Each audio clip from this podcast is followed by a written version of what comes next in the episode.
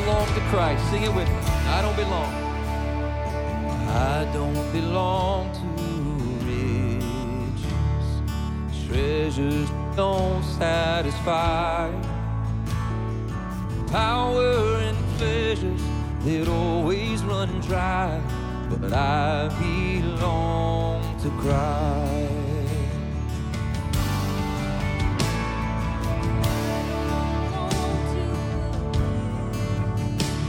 Oh, I don't belong to opinions, values defined by this world, approval and praise that change every day. But I belong to Christ. I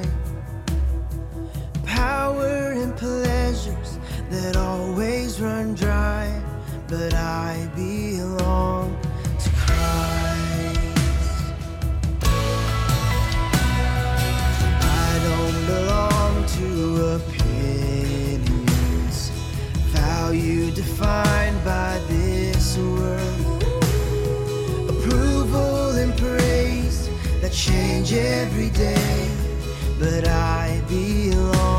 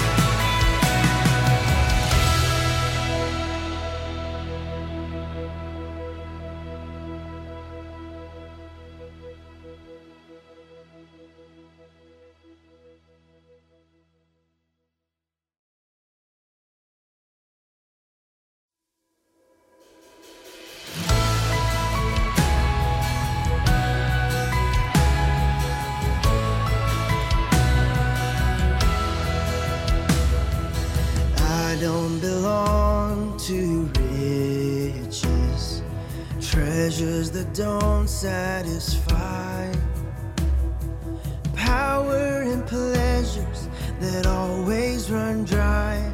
But I belong to Christ. And thank you that you love us and that you love your children all throughout the world, God. God, we, we look forward to worshiping you this morning and learning and growing deeper th- through the study of your word. In Jesus' name, amen.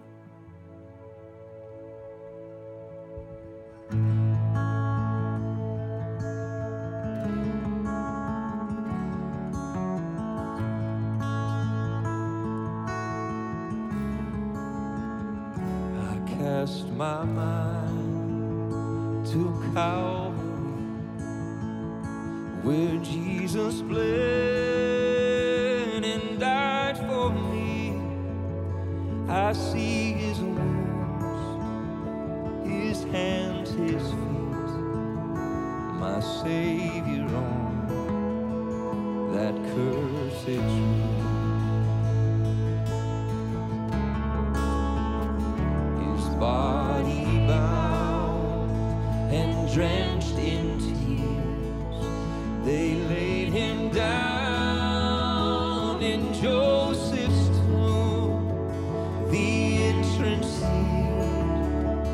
sealed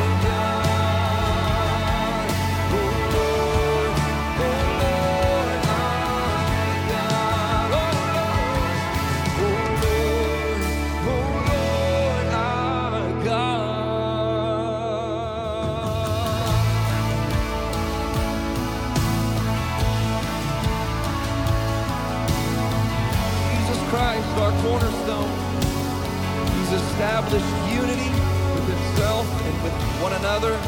We get to preserve that. Amen. Let's sing about our hope, Jesus.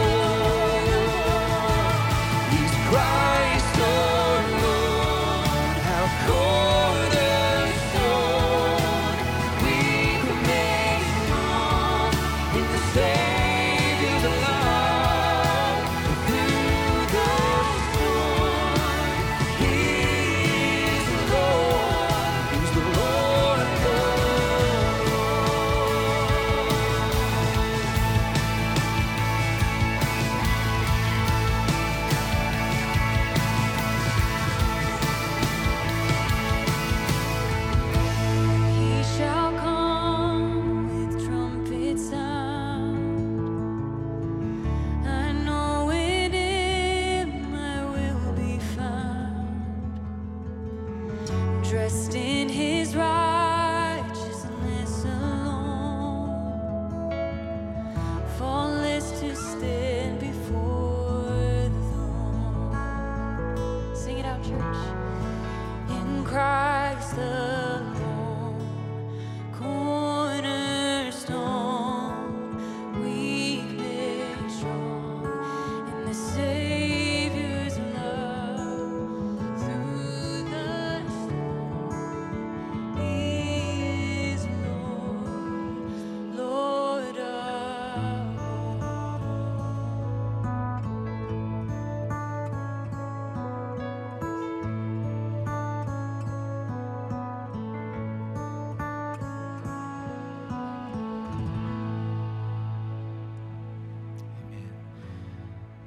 invite you to go ahead and be seated.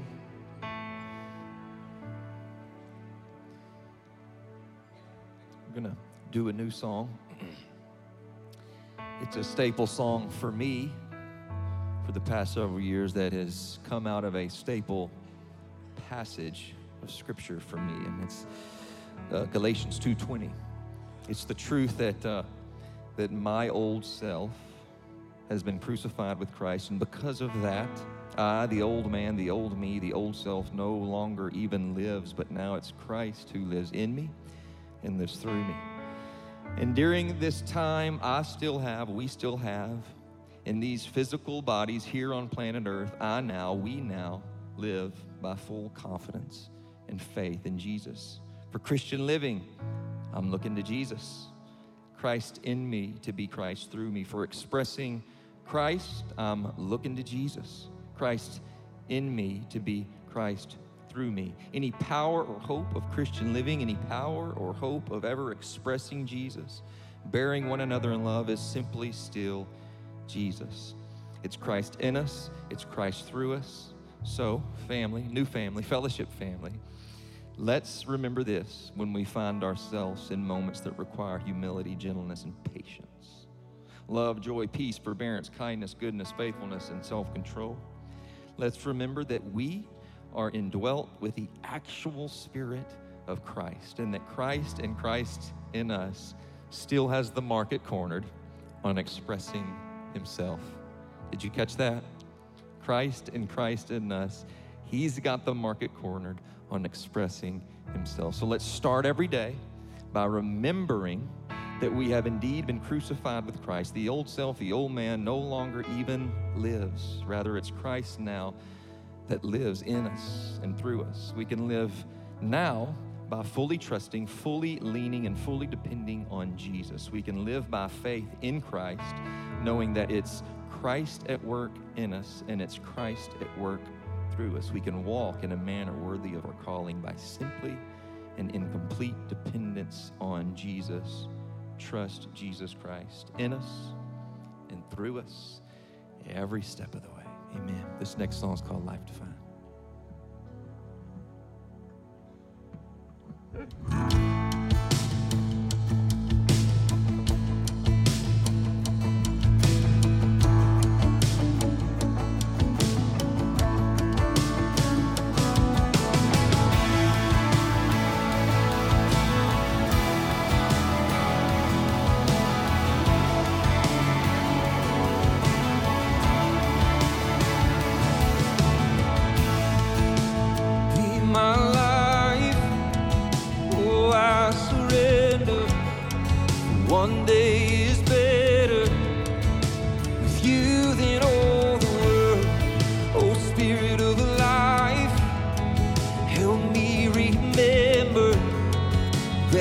Is my pleasure to say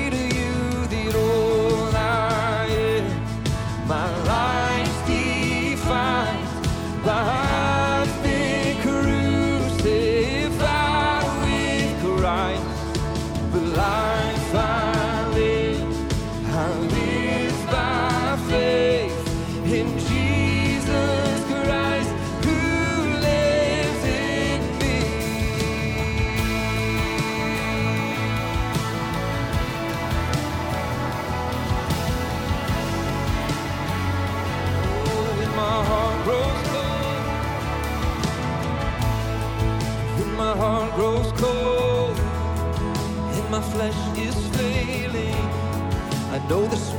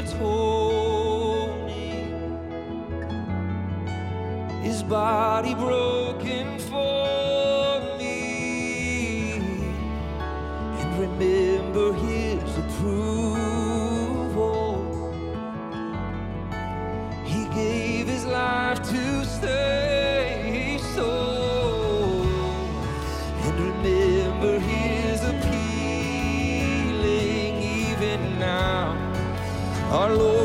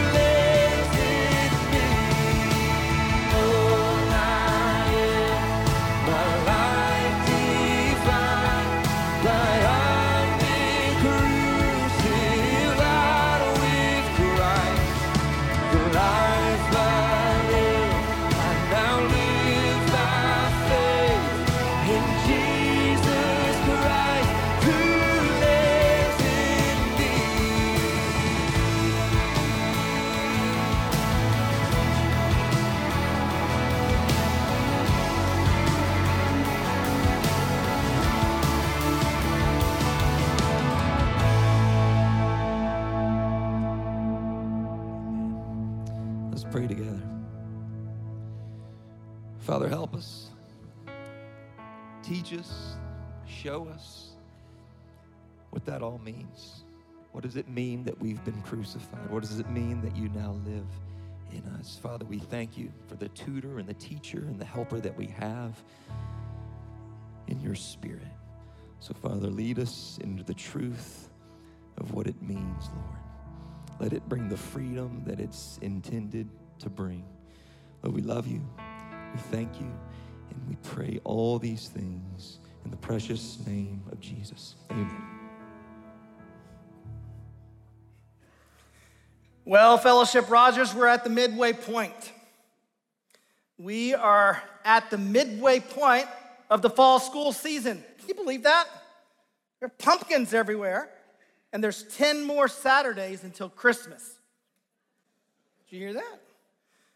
We're physically at the midway point, geographically. Pleasant Grove Road, it's the Mason Dixon line of Northwest Arkansas.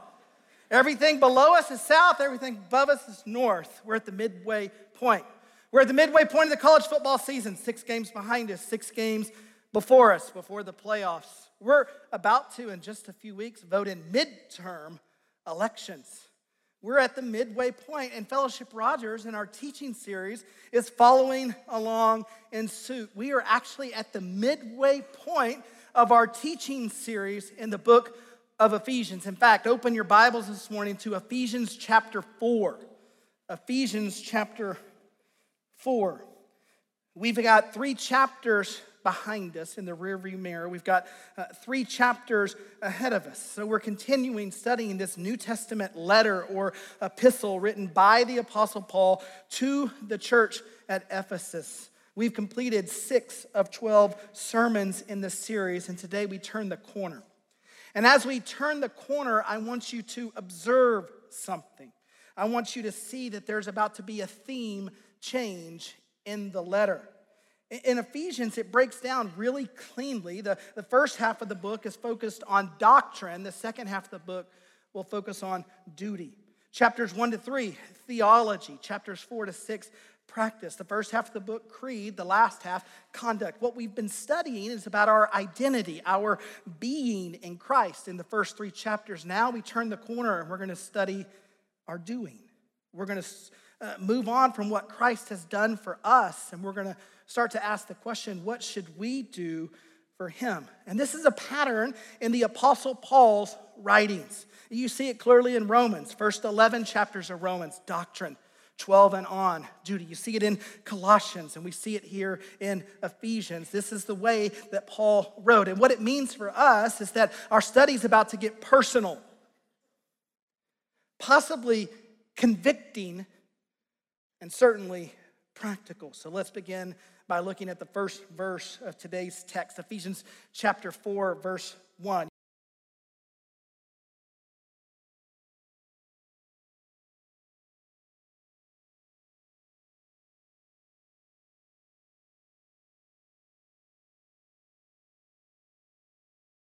Paul jumps right in with a strong exhortation in this door hinge verse of the whole book. He says, As a prisoner for the Lord, then, I urge you to live a life worthy of the calling you've received. These words were penned in a Roman prison cell. The Apostle Paul, the one willing to pay any price, the one willing to make any sacrifice necessary to follow Jesus, now called upon the church at Ephesus to live out their calling. His chains created in him a bold intensity rather than a need for sympathy. And from his own position, his own passionate conviction, he urged the Ephesian believers to devote themselves to Christ, to live lives worthy of Jesus, to conduct themselves in a manner worthy of the gospel. Now, this live worthy concept was a go to for the Apostle Paul. He would say something very similar to the Philippians and to the Colossians and to the Thessalonians. The, the Apostle Paul is using this familiar phrase, live worthy, to turn up the heat here in verse 1 of chapter 4. He, he's taught them in chapters 1 to 3, he's prayed for them in chapters 1 to 3. Now he urges them. The, the Greek word literally could be rendered I beg you. He's imploring them. We got any King James fans in here? Any old school people? I love how the King James Version, the old version, renders verse 1. It says, I, therefore, the prisoner of the Lord, beseech you that ye walk worthy of the vocation wherewith ye are called. The apostle is beseeching, he's pleading with them. He's exhorting them to live a life that is deserving of the crucified Savior and the resurrected King. So, our text today begins with a simple and clear yet challenging idea. We're called to live worthy of Christ. We're going to start there and we're going to end there today. It's a challenge, not just for the Ephesian church, but for us as well. Verse 1 proclaims, it declares that Jesus is worthy of a life devoted to him, a life lived in obedience to him, a life wholly surrendered to him. We are challenged as believers in Christ to represent him well on this earth, to walk worthy of the Lord. Now, surely you're familiar with this concept of living worthy. In team sports, we talk about playing for the team on the front of the jersey more than the individual name on the back of the jersey. Maybe you come from a family where your parents or your grandparents talked to you about living in such a way that you brought honor to the family name. We taught our kids that. In fact, in the Hannon household, we used to say when it came to grades and schooling, there's no B in Hannon. It was our playful, tongue in cheek way of saying, we want you to do your best. And we want you to try to get A's. My daughter would say, but there's a C in grace. we'll see how that works out for you. Maybe you work for a company and in your policy manual, or maybe even in your contract, there's a phrase that you can actually be let go for behavior unbecoming or for shame being brought to the company name or to your employer. Advertisers expect that those who promote their products will embody their company values. They'll live worthy of the product. Perhaps you're familiar with the phrase, ride for the brand. It's cowboy talk. The idea was that the ranch hand would, would work in a way that would properly represent the outfitter or the, the ranch that was branded into the hide of the herd. You ride for the brand. And some of those ranch hands would actually take the brand on their own skin.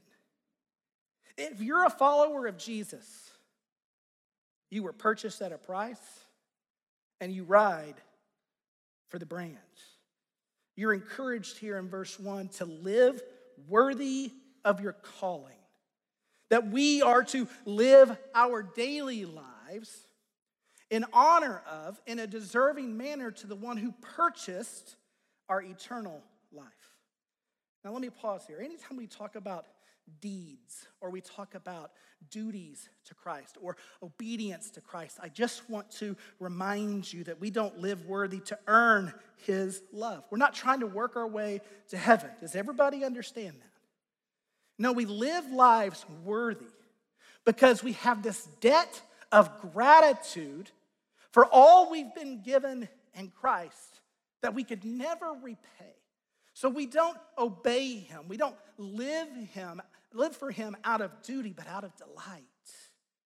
What a privilege it is to live in such a way that we honor our King. So, what does living a life worthy look like? Well, that's the whole rest of the book of Ephesians. Chapter 4, verse 2, all the way through the very last verse in chapter 6, it's going to get really practical. But in our immediate context, the next 15 verses, the Apostle Paul is going to lay out four marks of a life lived worthy uh, of our calling, four qualities, if you will, four practices that honor Christ. Verse 2, he'll start with humility. Verse, verses 3 to 6, unity. Verses 7 to 12, diversity. And he'll close out verses 13 to 16 with maturity. That'll be the outline that, that we follow. These were the four things that were on the heart of the apostle for the community of believers at the church at Ephesus. Now, these aren't the only four marks of a life lived worthy, but they're a good start.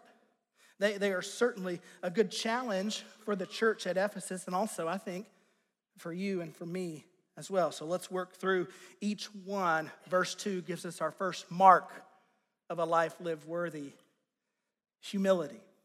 It reads this way Be completely humble and gentle, be patient, bearing with one another in love. When it comes to relating to people within the church, the body of Christ, the community of believers, and people on this earth, be humble and gentle and patient, forbearing and love. A life lived worthy plays well with others.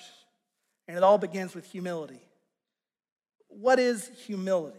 Well, humility is a state of thinking that flows from a, a right view of both God and self. It, it's having an accurate view of oneself in light of who created you, not an overinflated view or an overvalued view. I love what C.S. Lewis said about uh, attaining humility. He said, If anyone would like to acquire humility, I can, I think, tell him the first step. The first step is to realize that one is proud, and a biggish step, too. At least nothing, uh, whatever, can be done before it. If you think you are not conceited, it means you are very conceited indeed. According to Lewis, step one of acquiring humility is to admit your pride. And then, if you think you're not prideful, see step one. Dr. John Stott, another Englishman, said this about humility in relation to living our lives worthy, living as disciples of Christ. He said, at every stage of our Christian development and every sphere of our Christian discipleship, pride is our greatest enemy, and humility our greatest friend. Humility is the essential starting place for living lives worthy of Jesus. John the Baptist said, He must increase and I must what? That's humility. The scriptures say that God opposes the proud, opposes the proud, but gives grace to the humble. Verse 2 continues by adding to humility gentleness. Be completely humble and gentle. To be gentle is to be meek. It's to be kind. It's to be pleasant to others. It's to be moderate, not extreme, amiable, not disagreeable or disruptive. Some of us in here are about as gentle as barbed wire. Our demeanor is abrasive or disruptive. Yet the scriptures describe a spirit filled believer as a gentle person. It goes on to say, be patient Endure annoyances and delays without complaint or disruption or frustration. Be long tempered when faced with unmet expectations. We live in an impatient world, don't we? A world that demands instantaneous information and gratification. We've become accustomed to same day delivery, high speed downloads, easy bins, rocket mortgages, and hurry up offenses. It seems like patience is a lost virtue. Now, I want to pause and point something out obvious for those of you who know me. I'm the last person that needs to give a sermon on humility, gentleness, and patience. Amen? That was a little loud. Tim, you need some humility. Just kidding. So, in lieu of writing my letter of resignation, I'll just offer a confession that in those three areas, the Lord's not done with me yet. There's still ground to be taken. How about you? Are you humble? Or do you have an inflated view of yourself? Are you gentle? Or do you come across as harsh? Are you patient? Are you long suffering? in unmet expectations. This opening challenge closes with an exhortation to bear with one another in love, to persevere eh, with those around us in a loving demeanor, to nurture and care for people over the long haul through the good and the bad. This initial challenge is great. Be humble, be gentle, be patient, forbear with one another in love, and don't mistake these qualities for weakness because they're actually strength under control. Hey, is this getting practical enough for you? We're only in verse 2. Anybody want to go back and talk about the Jew Gentile reconciliation again? Are you starting to sweat? Let's move on to verse 3 through 6. The second mark of a life lived worthy is unity. Look at verse 3. It says, Make every effort to keep the unity of the Spirit through the bond of peace. There is one body, one Spirit just as you were called to one hope when you were called.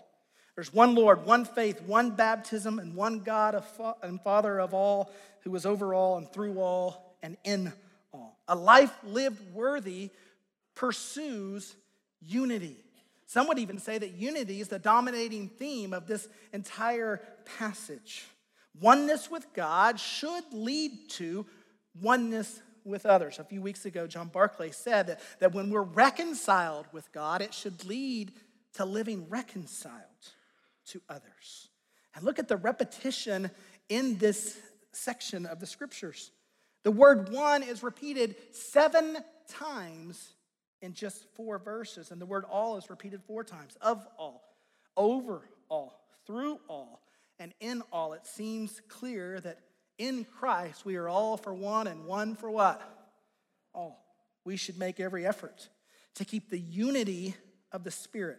We should work hard at preserving oneness. We should place a high value on harmony and solidarity. And when it comes to the body of Christ, we should uphold the cohesiveness of the whole over our individual preferences and opinions. As Paul said, we should preserve the bond of peace. And this should certainly be true inside the church, but I would think also as we live our lives out in our neighborhoods and marketplace as well. And if you look at the text, it seems that the key to unity is to focus on what we have in common instead of nitpicking on where we are different. And that's not the current vibe of our society, is it?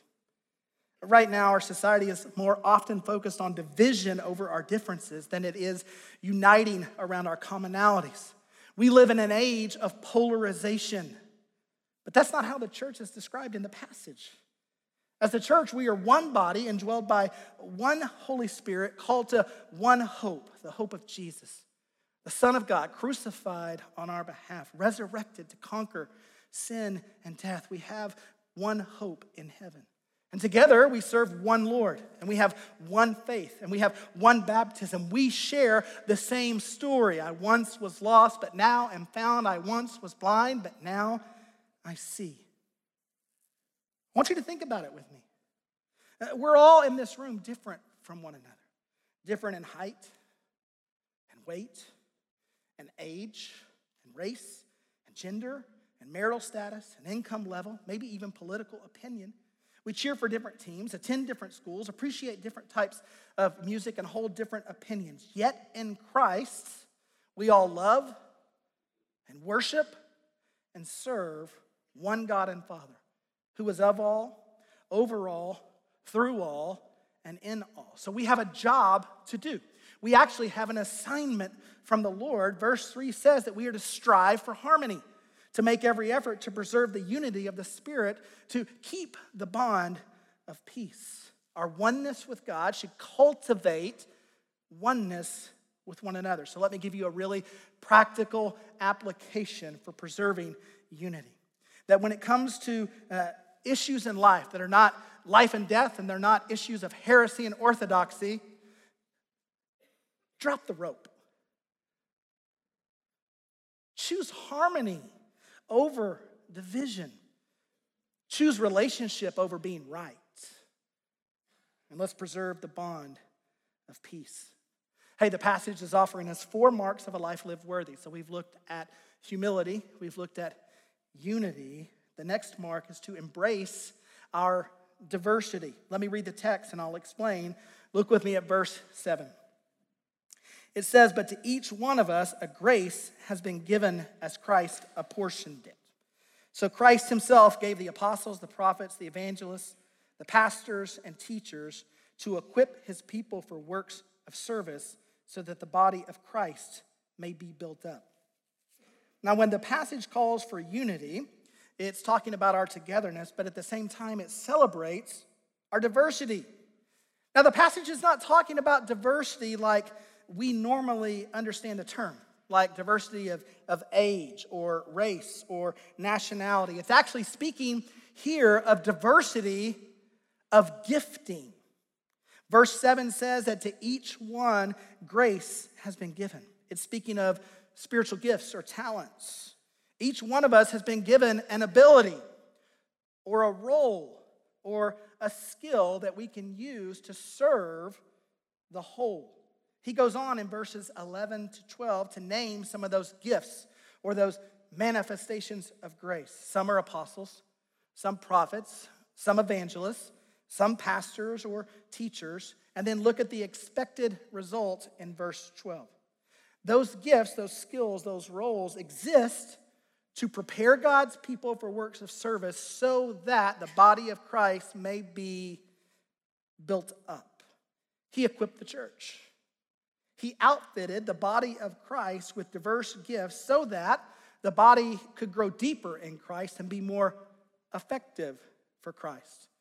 1 Corinthians chapter 12, verse 7 is one of my favorite verses on spiritual gifts. It says, Now to each one, the manifestation of the Spirit is given for the common good. Check this out. As a follower of Jesus, who is indwelled and empowered by the Holy Spirit of God, you've been given a gift or some gifts, a, a talent, a skill that is to be shared for the benefit of the body of Christ. You've been given an ability that is there to help you perform the task that God has called you to. And Paul calls your gift a grace. You've been given this manifestation of the Spirit for the common good. You've been blessed to be a blessing. Now, if you don't know what your spiritual gift is, we can help with that. On our website, we have an assessment, a spiritual gifts test, if you will. You can go to fellowshiprogers.org forward slash spiritual gifts, and there's just a little uh, assessment tool there that you can use. And I would encourage you to discover your spiritual gift and, of course, deploy it. Belong, grow, what? Serve. Serve. Now, let me make a couple of comments on spiritual gifts. Number one is that your spiritual gift is something that comes naturally to you. It isn't something that's a burden to you. It isn't something that drains you of energy. And it's something that others see in you. You've been encouraged when you've deployed this gift. Others um, give you compliments about this gift.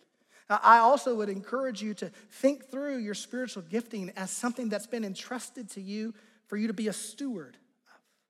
It's not something that we want to sit on, but something that we want to share. And of course, your spiritual gift makes a difference in the kingdom of God. So discover your spiritual gifting and deploy it. Now, you may have noticed that we skipped verses 8 to 10. Did any of you type A personality people notice that?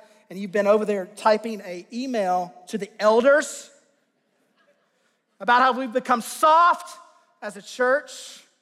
No, I wanted you to see the connection between verse 7 and verses 11 and 12. Let's tackle verses 8 to 10 as well, because here Paul is going to talk about the source of our gifts, but he's going to do so in a creative way. And spoiler alert, the source of our gifts is who? Jesus. Very good. This is what verse 8 says. This is why it says, and Paul now quotes from Psalm 68. When he ascended on high, he took many captives and gave gifts to his people. What does he ascended mean except that he also descended to the lower earthly regions? He who descended is the very one who ascended higher than all the heavens in order to fill the whole universe. Paul borrows imagery here from Psalm 68 to poetically describe Jesus as the source of our gifting. In Psalm 68, it describes the Lord triumphant, like an army general who ascends the mountain after his victory, receiving gifts from the plunder. But here, Paul describes Jesus, the conquering king who ascended to heaven and empowered us with spiritual gifts. He refers to the ascension of Jesus as in contrast to his descending to the earth. You remember Bethlehem and the, the manger summary. We've all been given gifts to build up the body of Christ. And those gifts come from Jesus, our ascended, conquering king. Let's move to the fourth mark. The fourth characteristic of living lives worthy is maturity. As the gifts are deployed, the body is built up. Verse 13, until we all reach unity in the faith and in the knowledge of the Son of God and become mature, attaining to the whole measure of the fullness of Christ. Then we will no longer be like infants, tossed back and forth by the waves and blown here and there by every wind of teaching and every cunning and craftiness of people and their deceitful scheming. The fourth mark of living a life worthy is maturity, spiritual maturity. In context, the purpose of the spiritual gifts is to enable the body to mature and grow deep roots, to have a solid foundation, to become fully devoted followers of Jesus, to become more godly. I love how verse 13 reads What does maturity look like? attaining to the whole measure of the fullness of Christ. Now, the scriptures explicitly and repeatedly declare that there is both a hope for and an expectation of our spiritual maturity in the church. That each of us would grow up in our faith.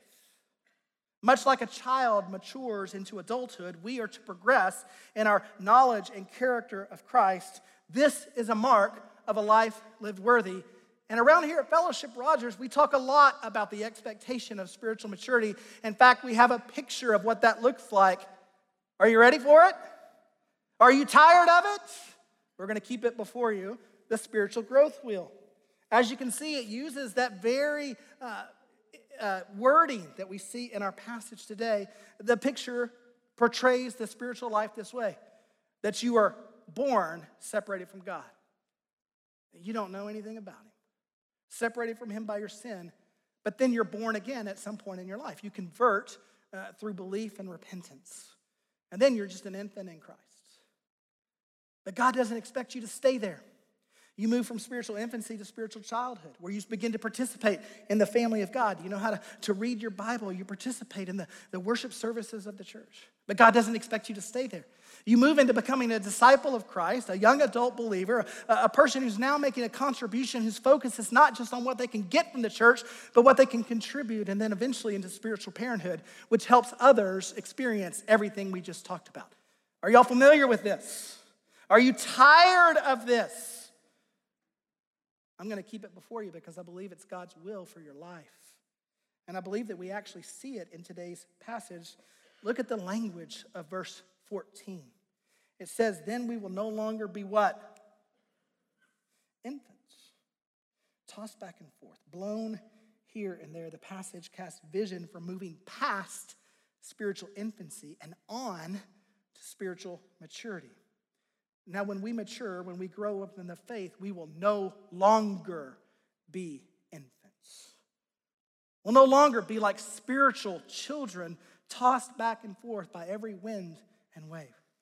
We'll no longer be like infants who are shallow and unstable in their faith, who vacillate between following Jesus and the culture around them, who believe parts of the Bible but never wholly submit to its authority we will be mature, no longer like infants who partially participate in the church, but only when it doesn't inconvenience them or interfere with their hobbies or their kids' activities.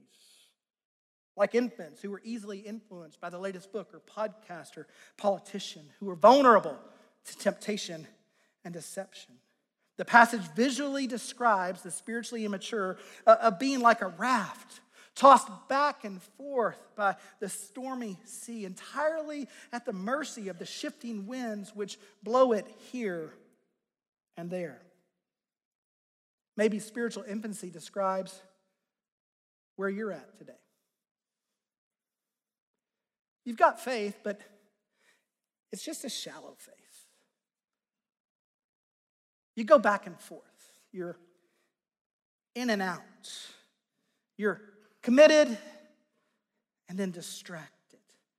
And the passage paints a picture that you would no longer be a spiritual infant, that you would move on to spiritual maturity. Look at verse 14, how it, how it ends. It actually gives a warning with a serious tone to it.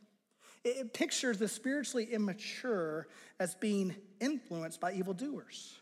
Just like a child would be at risk if left alone on city streets full of crafty and deceitful schemers, so the shallow believer who attempts to navigate a world filled with half truths and temptations and lies and deceptive messages is vulnerable.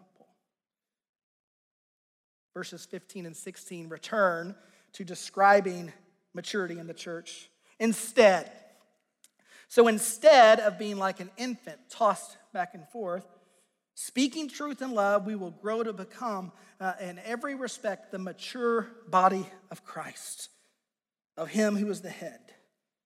From Him, the whole body joined together uh, by every supporting ligament grows and builds itself up, each part doing its work. So instead of being like a spiritual infant tossed about by the winds and the waves, a healthy church will grow to maturity, much like a human body that grows strong and healthy each member of the body doing its part. supporting, holding together, building up. If you look at the passage, it actually says that spiritual maturity is a product of speaking truth and love. We cannot grow up spiritually without speaking truth and hearing truth. But don't forget that truth is best conveyed through the context of a loving relationship. I, I, don't know who said it, but I've always heard that love without truth is too soft, but truth without love is too harsh. We've got to bring balance to both, speaking truth and love. So the goal is for us to grow to maturity as a community of faith. And I think this is interesting. It's actually speaking of maturity as a collective measure. Have you, have you ever thought about it in that way? Surely you've thought about it individually, that we as individuals can be mature or immature. But have you ever thought about it as a measure of a church as a whole? And if that's true, I wonder what the status of Fellowship Rogers is right now. Are we a mature church or are we immature? I'll leave it for you to think about and pray about. So, a life lived worthy is one that pursues maturity. This is true of us as individuals, it's also true of us as a church. Let's wrap it up back to the original idea and calling. It's really simple today. We are called to live worthy of Christ in humility, in unity, in diversity, and immaturity. Jesus is worthy of a life lived devoted to him. We should aim to represent him well. He is deserving of our every effort. We ride for the what? Brand. So, how are you doing on that? I, I love how the passage actually gives us a, a way to grade ourselves out. As you look up there at those four marks, how you doing? Which one would you say is your greatest strength right now? And where do you need the most improvement? Let's go to the Lord and pray about it. Lord Jesus, as we think about the cross, and how you poured yourself out and gave your all for us. Lord, I pray that we in turn, not out of duty, not out of trying to earn your love, but just out of our privilege and delight, would give our all to you. Lord, I pray that we would live worthy of our calling this week. So, Holy Spirit of God, as we enter into this practical part of the book, I pray that you would convict us where we need convicting that you would encourage us where we need encouraging. And just take a moment right now, just between you and the Lord, and ask Him, Lord, what do you want me to do for you this week? Where do I need to improve? And as He speaks, follow His leadership as He convicts your heart.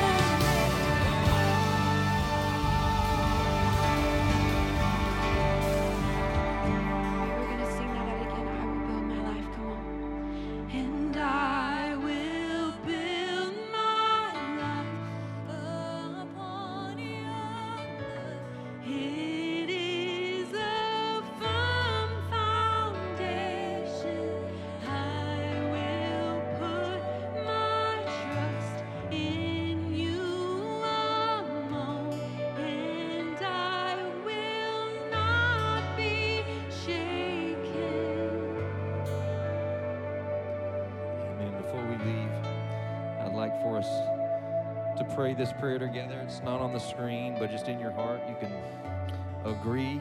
Uh, Lord, thank you for your grace in calling us to unity with you and with one another. We praise you for joining us together to grow in maturity and the fullness of Christ. May we speak truth in love to build up one another as you call us to humble, gentle, and patient opportunities to love others. This morning, if you'd like to pray with somebody or you need prayer, the um, let me see if I can get it right. Seven, the sevens, the sevens are in the prayer room, and if not, I love you. We have an innate inborn love given to us by God. Amen. So go, love each other, and uh, be safe. And we'll see you next week.